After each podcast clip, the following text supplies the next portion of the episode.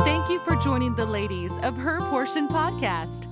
Come, pull up a seat at the table because you are welcome here. Grab your Bible and a pen and let's dig into God's Word together. Take a moment and pray that God would open your heart to Him as you listen. So, without further ado, let's get right into today's portion. Hello, and welcome back to Her Portion. It's Hannah here, and I'm so looking forward to getting into this episode with you today. So, we're just going to jump right into it. We're talking about the topic of seasons, and it's been a great month. I love spring, and it's exciting to me that the topic, right when we're going into spring, is seasons because we're having a season change. So, that's pretty cool, right? We're going to look at Galatians chapter 6 and verse 9.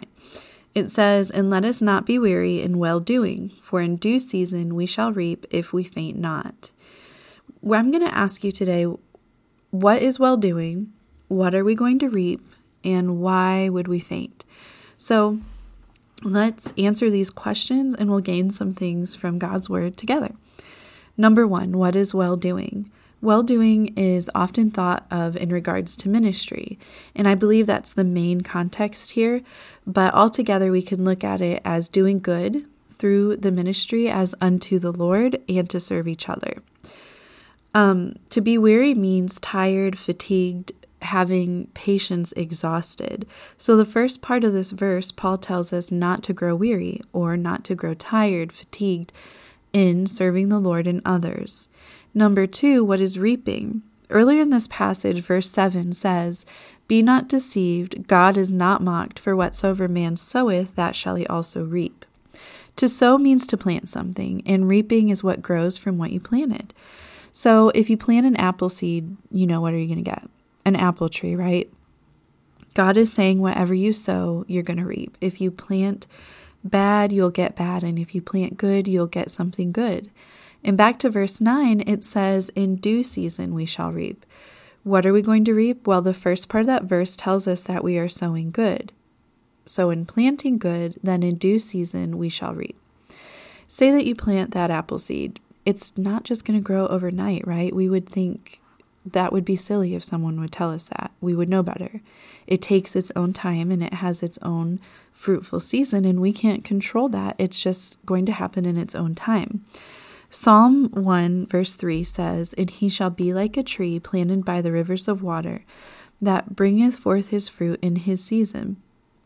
But God tells us not to grow weary, meaning don't become tired and fatigued in your service to the Lord, because when the time is right, in which, you know, the timing is completely under His control and not ours, so in His time, we shall reap or see the fruit from our well doing. But what about the last part? Number three, it says, um, the question is, why would we faint? So the word faint means to become weak, feeble, exhausted, depressed, or to fail in strength.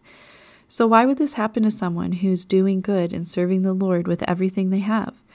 The truth is, we can serve the Lord with every bit of our physical being and at the same time die spiritually from neglecting our personal relationship with Him.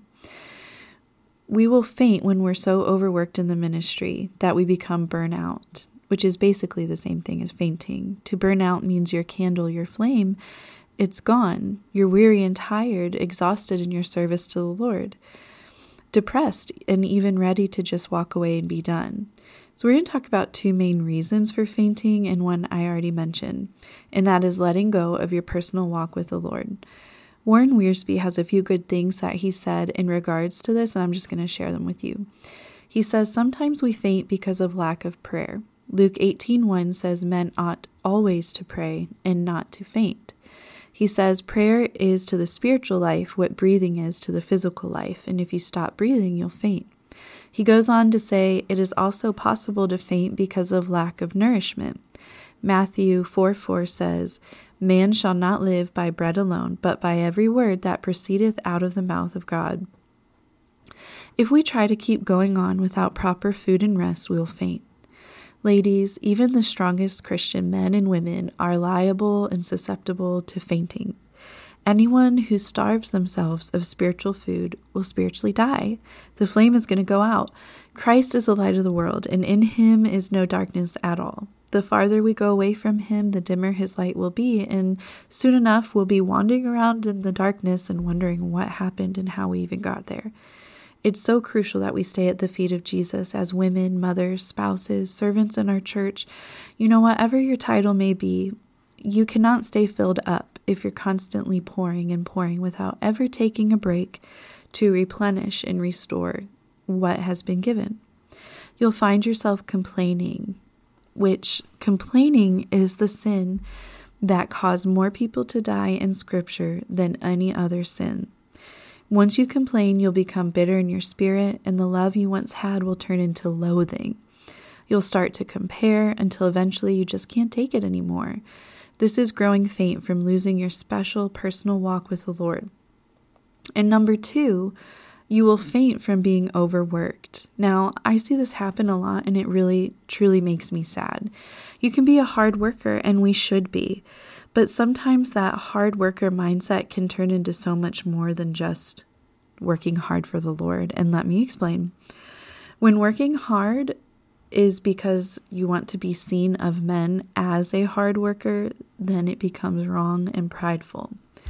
When working hard causes you to become snappy towards your loved ones and it causes you to miss important things with your children, it causes you to stay somewhere so late it seems you never have any time to just be together as a family. And I'm specifically talking about a church setting and those who are in ministry. But let me explain it.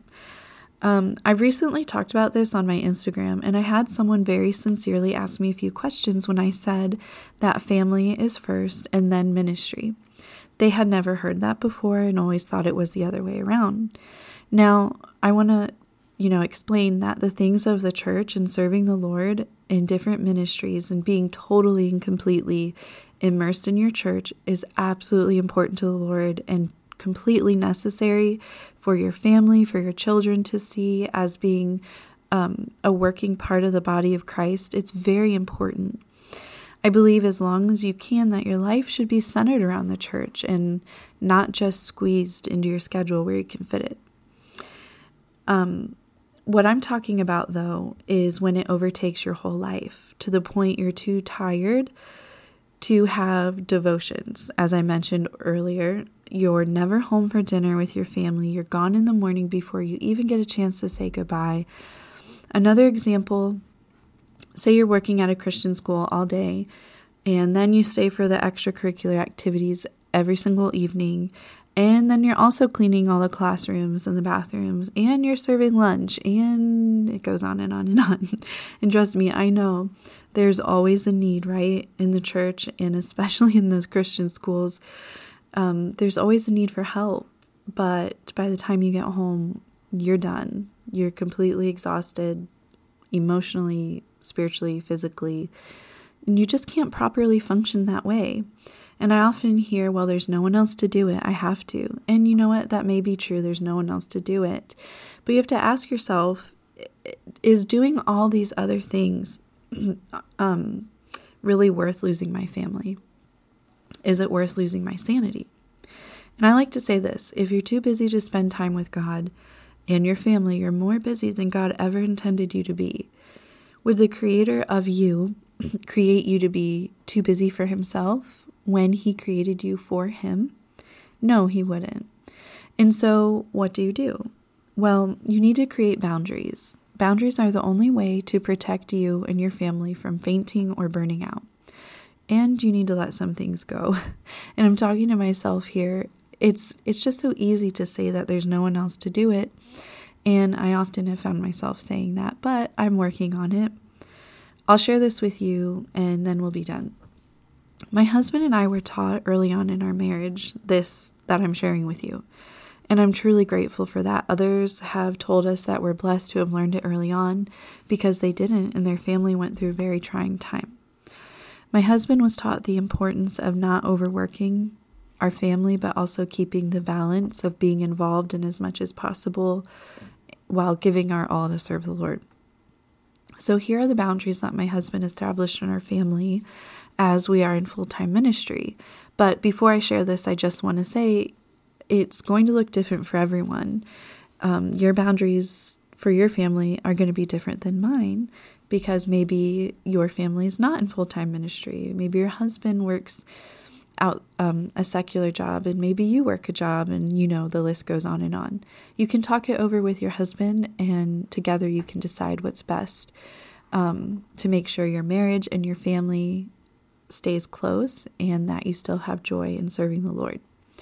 So my husband decided that he would never work at the church past six at the latest. He's usually home by five. And this way he has dinner with us and the evening to spend with the kids Sometimes the days change throughout the week depending on what's going on, but he always purposes to make sure that we have a family day. And that means it doesn't involve us working at the church or doing things for the church, with exception for um, the weeks of like VBS and stuff where you really are at the church every day of the week. But that's not um, the norm so I recently shared a reel on Instagram of what one of those family days would look like for us. And sometimes we go somewhere, do something fun, but most of the time we just stay at home and play games together, go outside. It just depends on what the kids want to do. So, just to recap really quickly, your service to the Lord in the ministry is so important, and I'm not downplaying that at all. Your hard work and labor is needed and important to God. But if we neglect first our personal walk with Him, then we're going to faint spiritually. And second, if we neglect our families for the sake of the ministry, we're going to lose them. So I just want to ask are you weary? And if so, why? You know, take a look at your life and ask yourself, why am I weary in the ministry?